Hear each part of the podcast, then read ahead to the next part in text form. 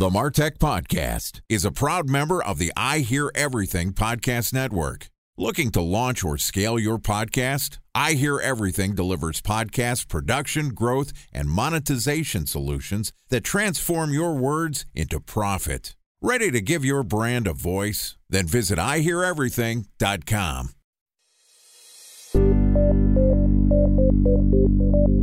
From advertising to software as a service to data. Across all of our programs and clients, we've seen a 55 to 65% open rate. Getting brands authentically integrated into content performs better than TV advertising. Typical lifespan of an article is about 24 to 36 hours.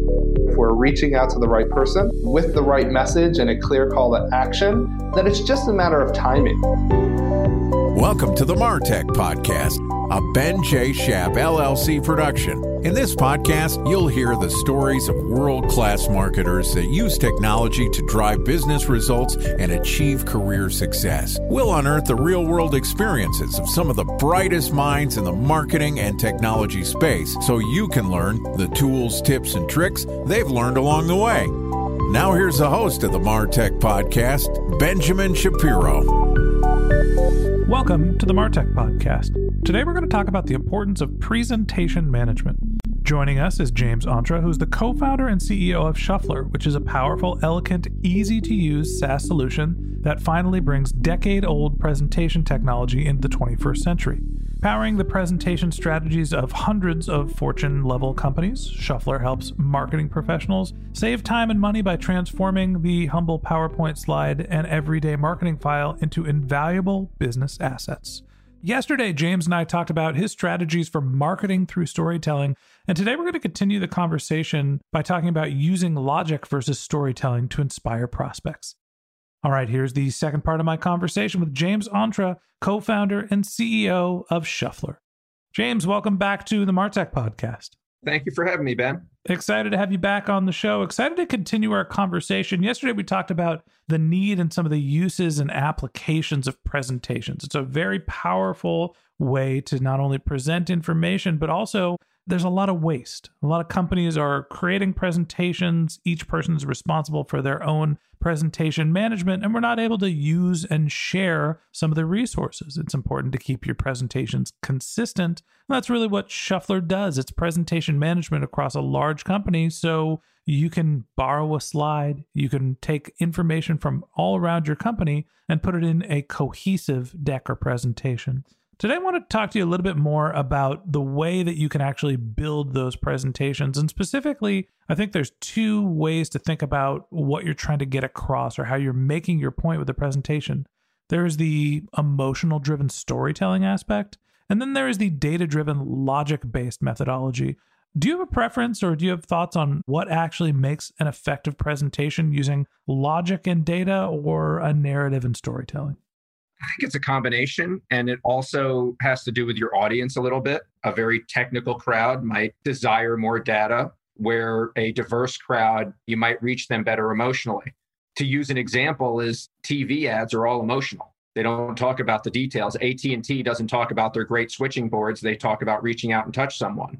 That's an emotional ploy versus they're a great technology company. That this that's an old example, but there's still a balance in presentations on those two methods.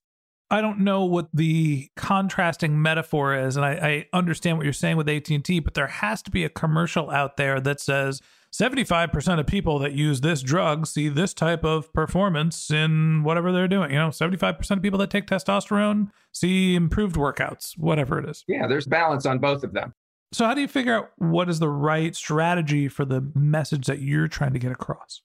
To find that strategy, I would say divide it into two take a minute and say, what's the emotional component? What's the data component? Merge the two. Find one slide to hit the emotional component and then follow up with the data to nail it home.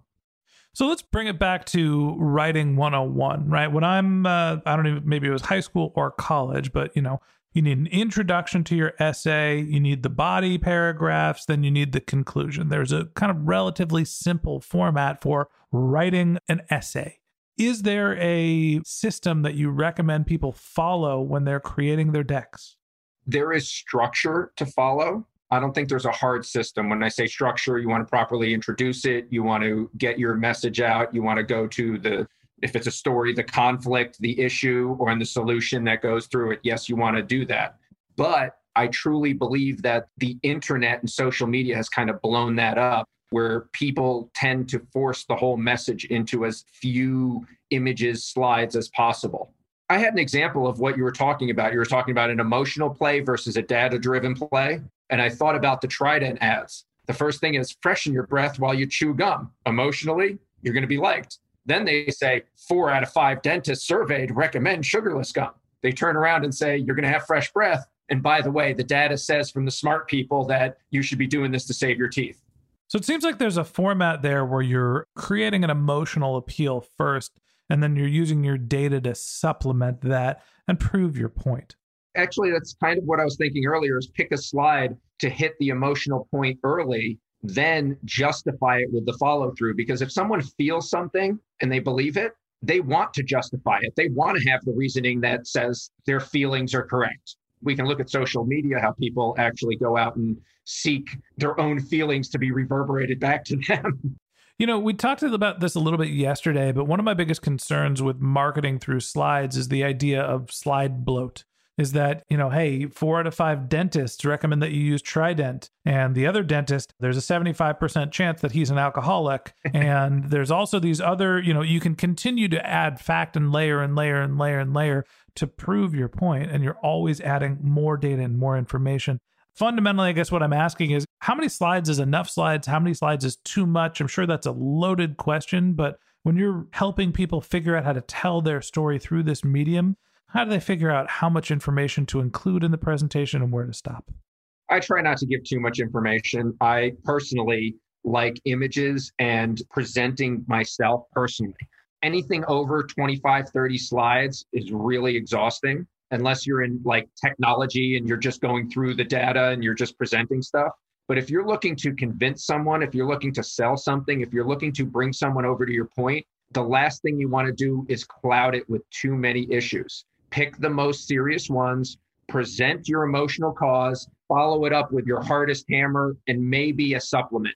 If you need to keep on going to prove your point, it starts looking like you're desperate and people start wondering if you really believe what you're trying to sell. A special thanks to our presenting sponsor, Mutinex. Ready to take your team from I think to I know? Then join brands like Samsung, ING, and Asahi who make better marketing decisions with Mutinex. Mutinex GrowthOS, the marketing mix modeling platform that makes measuring ROI fast, easy, and cost effective. Request a demo at mutinex.co.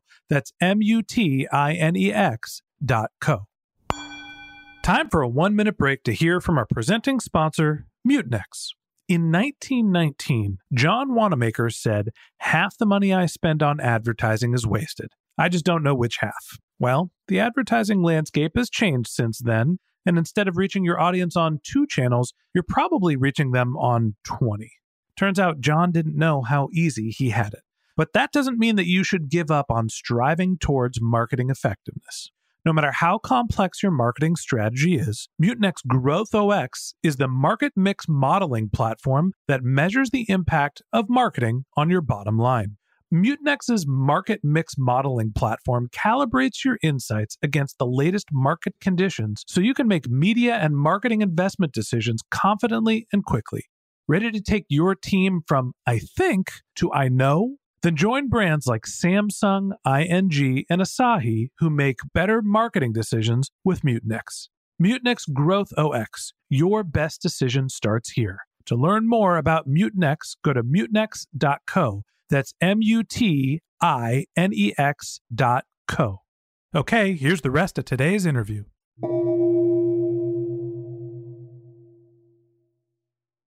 Back in the day when I was running my first startup, everybody that thinks about raising capital needs to go and create a presentation, and you get 10 slides to pitch to a VC max. And it's really hard to talk about everything that you're doing when you're running a company in 10 slides. So, if you're able to present something as complicated as a business plan to a venture capitalist using 10 slides, what are the other 10 slides that you would be using? You mentioned like 2025 gets a little arduous Anybody that's going over 10 slides, you know, what's the purpose of those supplemental slides? Just detail. Generally, I agree with the 10 slides for making the pitch because that's plenty to get there. Quite frankly, it does go back to the emotional slide up front and following it through thereafter. If you did a pitch in front of a venture capitalist, sometimes the best pitches have very little words. For example, when the laptop was first pitched, this was in a venture capitalist office. The person who pitched it took his folders and tossed it on the desk, and it was a big folder, and it hit and it said thud. And he said, Shouldn't our whole computer be that big? The rest of the meeting, all the venture capitalists argued about how they would make it happen, and they actually made the deal. He took an emotional minute of going, Oh my God, my eyes came up and took it. Think about the Uber deal, and I'll bring it to Shufflrr, my own business thereafter. Is Uber, here's their business plan. Have you ever waited in a taxi line outside of an airport? It's horrible. But now you have a phone, pick up your phone, hit the button, and your car is waiting for you in six minutes. Never again did you have to tell anybody about the dollars and cents and what it takes and what you're charging and how you're bringing on drivers and all that stuff. You sold the whole thing. It went right through. It's the change, it's the from to. If you're not telling someone coming from something to a new something, it makes it hard for them really to digest. And I'm talking about the VC type of play there. There's someone somewhere listening to this podcast who's like, I get what you're saying that the simpler and more narrative and more emotionally driven you can make the beginning of your presentation, the more likely people aren't going to look at the details. But life isn't always that simple. And sometimes we're presenting complicated information. Now, does that mean that you can't present complicated information through presentations if you're only looking at, you know, say a good presentation is 10 slides? No, actually, if you present the emotional peel the audience will go and find the reason to reinforce their emotional belief that you got them in the very beginning. Because if they buy the basic concept that getting your car through a phone, they're looking to build the rest of the business plan. And since you've already thought about it, their thoughts should already be ahead of your words. And this is all for VC type of stuff. They want to know how it's going to be distributed. Like for me, when I say every university is built around a lecture hall and every lecture hall is a presentation, a VC can start going, oh my God, there's 2,000 universities in US alone, and each one has several hundred lecture halls. And if we're managing the slides in every one of those lecture halls, we've got 10 million slides a year. That's probably a billion dollar budget right in and of itself. In their own mind, they're doing that because I presented something that everyone's familiar with, yet they made a connection that they didn't know was there to deal with. At the end of the day, when you think about trying to inspire your prospects, there is a blend. We need both logic and storytelling. And I think what James and I are talking about is that you need to focus on storytelling and have a narrative that goes throughout the entire presentation. Logic is what you're using to prove your point, but to make your point, you need compelling story and narrative. And it doesn't necessarily just mean that you're, you know, making a movie all the time. James used the example of Uber. It's not exactly a inspiring type of business. If anything, it was known for being a cutthroat business in the early days but the notion of the simplicity and ease of use for the transportation industry was something that was compelling to the venture capitalists that they were pitching. And to the rest of the world, it made it very, very valuable very quickly. it did. It did. Absolutely. It turns out the guy that was sleeping on my friend Jared's couch, actually, they were roommates, a man named Garrett Camp. It's one of the guys that was giving the presentation, one of the founders of Uber, and he's from San Francisco, where I grew up. And he was just one of the guys. Now he's the founder of Uber because he was able to craft a narrative through presentations. Yep.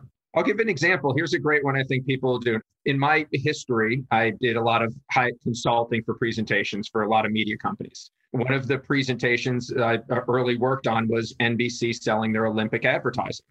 Now, they had just invested $9 billion for airing it for 10 years or something of that nature, and they had to recoup the money. And they were saying, and we're bringing video and audio to these slides. And they want to know, and this isn't me selling it, this is me regurgitating how they were selling it. But they said, How do you really move your audience? You're going in and you're asking, I'm making this one up, you're asking Coca Cola for a billion dollars to sponsor the Olympics. And they say, Well, there'll be a million people watching it, and it's this and it's that, and everyone around the world. And it has all those logical nuts and bolts. And they said, But how do we get them from a $1 billion logical investment to a $2 billion investment on emotion because it carries longer than the event? And they said, Let's give them the Kerri Strug video the video of Kerri Strug with a broken ankle running and flipping over the horse and then hitting a perfect 10 and almost crying. and then she went and did it again, suddenly the hair standing up on the back of your neck. Suddenly you're emotionally involved. Suddenly you're there. Then they turn around and say, now Coca Cola would like to teach the world to sing. And let me show you the numbers. And by the way, every ad carries decades longer than your one people watching it. That emotional element being brought into it caused a bigger commitment of finances. There's a funny thing about presentations. I think of them, and I mentioned this yesterday, as those 45 page slide decks in my days at eBay where people were presenting a ton of information, just reading the slides. And I would think, oh, present, oh, decks. Oh, I don't want to see them. They're just a way to present information, and it's long and it's boring. And it's where we're spending all of our times just creating decks to present to each other instead of talking in reality, when you do it right, it's a visual way to present your data. It's a visual way to present your information. And you can really carry the artistic part of marketing, the emotional part of marketing through that visual, and then follow it up with some of the supplemental logic driven narrative to really make an impact on your prospects, your customers, and even your internal team. Yeah, and your internal team benefits a lot more than you would imagine because when you have consistency of message on slides and people presenting it, and they all present the same slides, when they come together, they're all on the same page. They're all convincing their audience using the same words, the same informations, the same graphics, and your whole organization is more consistent on your whole messaging across the enterprise. That's why it's like an enterprise communication system in a way. All right. So, James, I appreciate the advice and the strategies for how to make a presentation. Before we let you go, tell me a little bit about Shufflrr. What's the difference between, you know, just using PowerPoint and a presentation management platform like yours? Shufflrr uses PowerPoint as the content creation tool.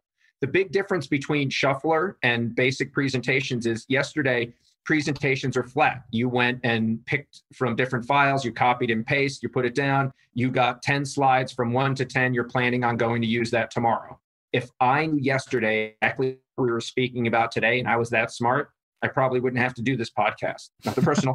Ouch. That's what a presentation is knowing what you're going to talk about tomorrow. But in a presentation management environment, your company has a structured library of slides that might be 200 slides deep. You quickly can pick 10 slides in an order, much like picking 10 items in Amazon, and hit save. You're out the door in five minutes with a compliant, up to date, ready to go presentation in the middle of that slideshow when someone says, Wow, I didn't know you had a London office. Well, yesterday I didn't know you wanted to talk about our London office because, quite frankly, I'm not that smart. But when you brought it up, I have a whole library available and I quickly go right to the slide on the London office. And it says, Oh, I've got 22 people and a printing press. They go, Wow, I didn't know you had a printing press.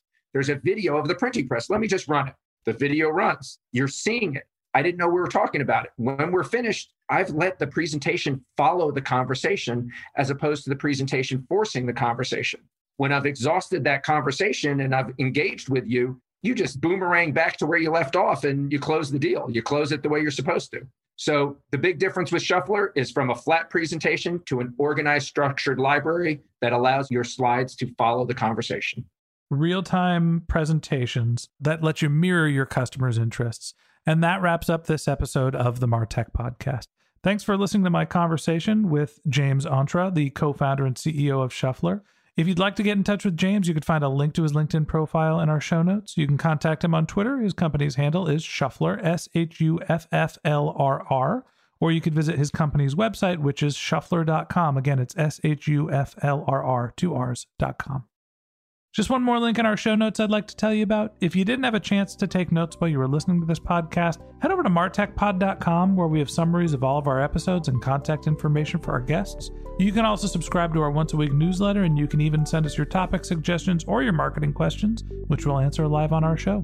Of course, you can always reach out on social media. Our handle is MartechPod, M A R T E C H P O D, on LinkedIn, Twitter, Instagram, and Facebook, or you can contact me directly. My handle is Ben J. Shap, B E N J S H A P.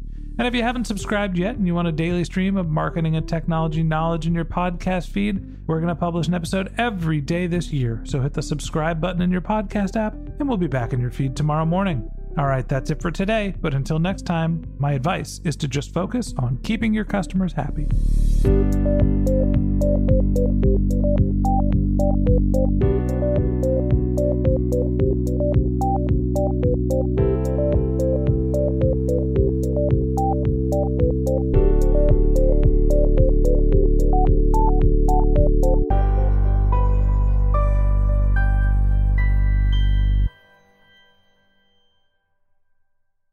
Thanks for listening to the Martech Podcast, and I Hear Everything production.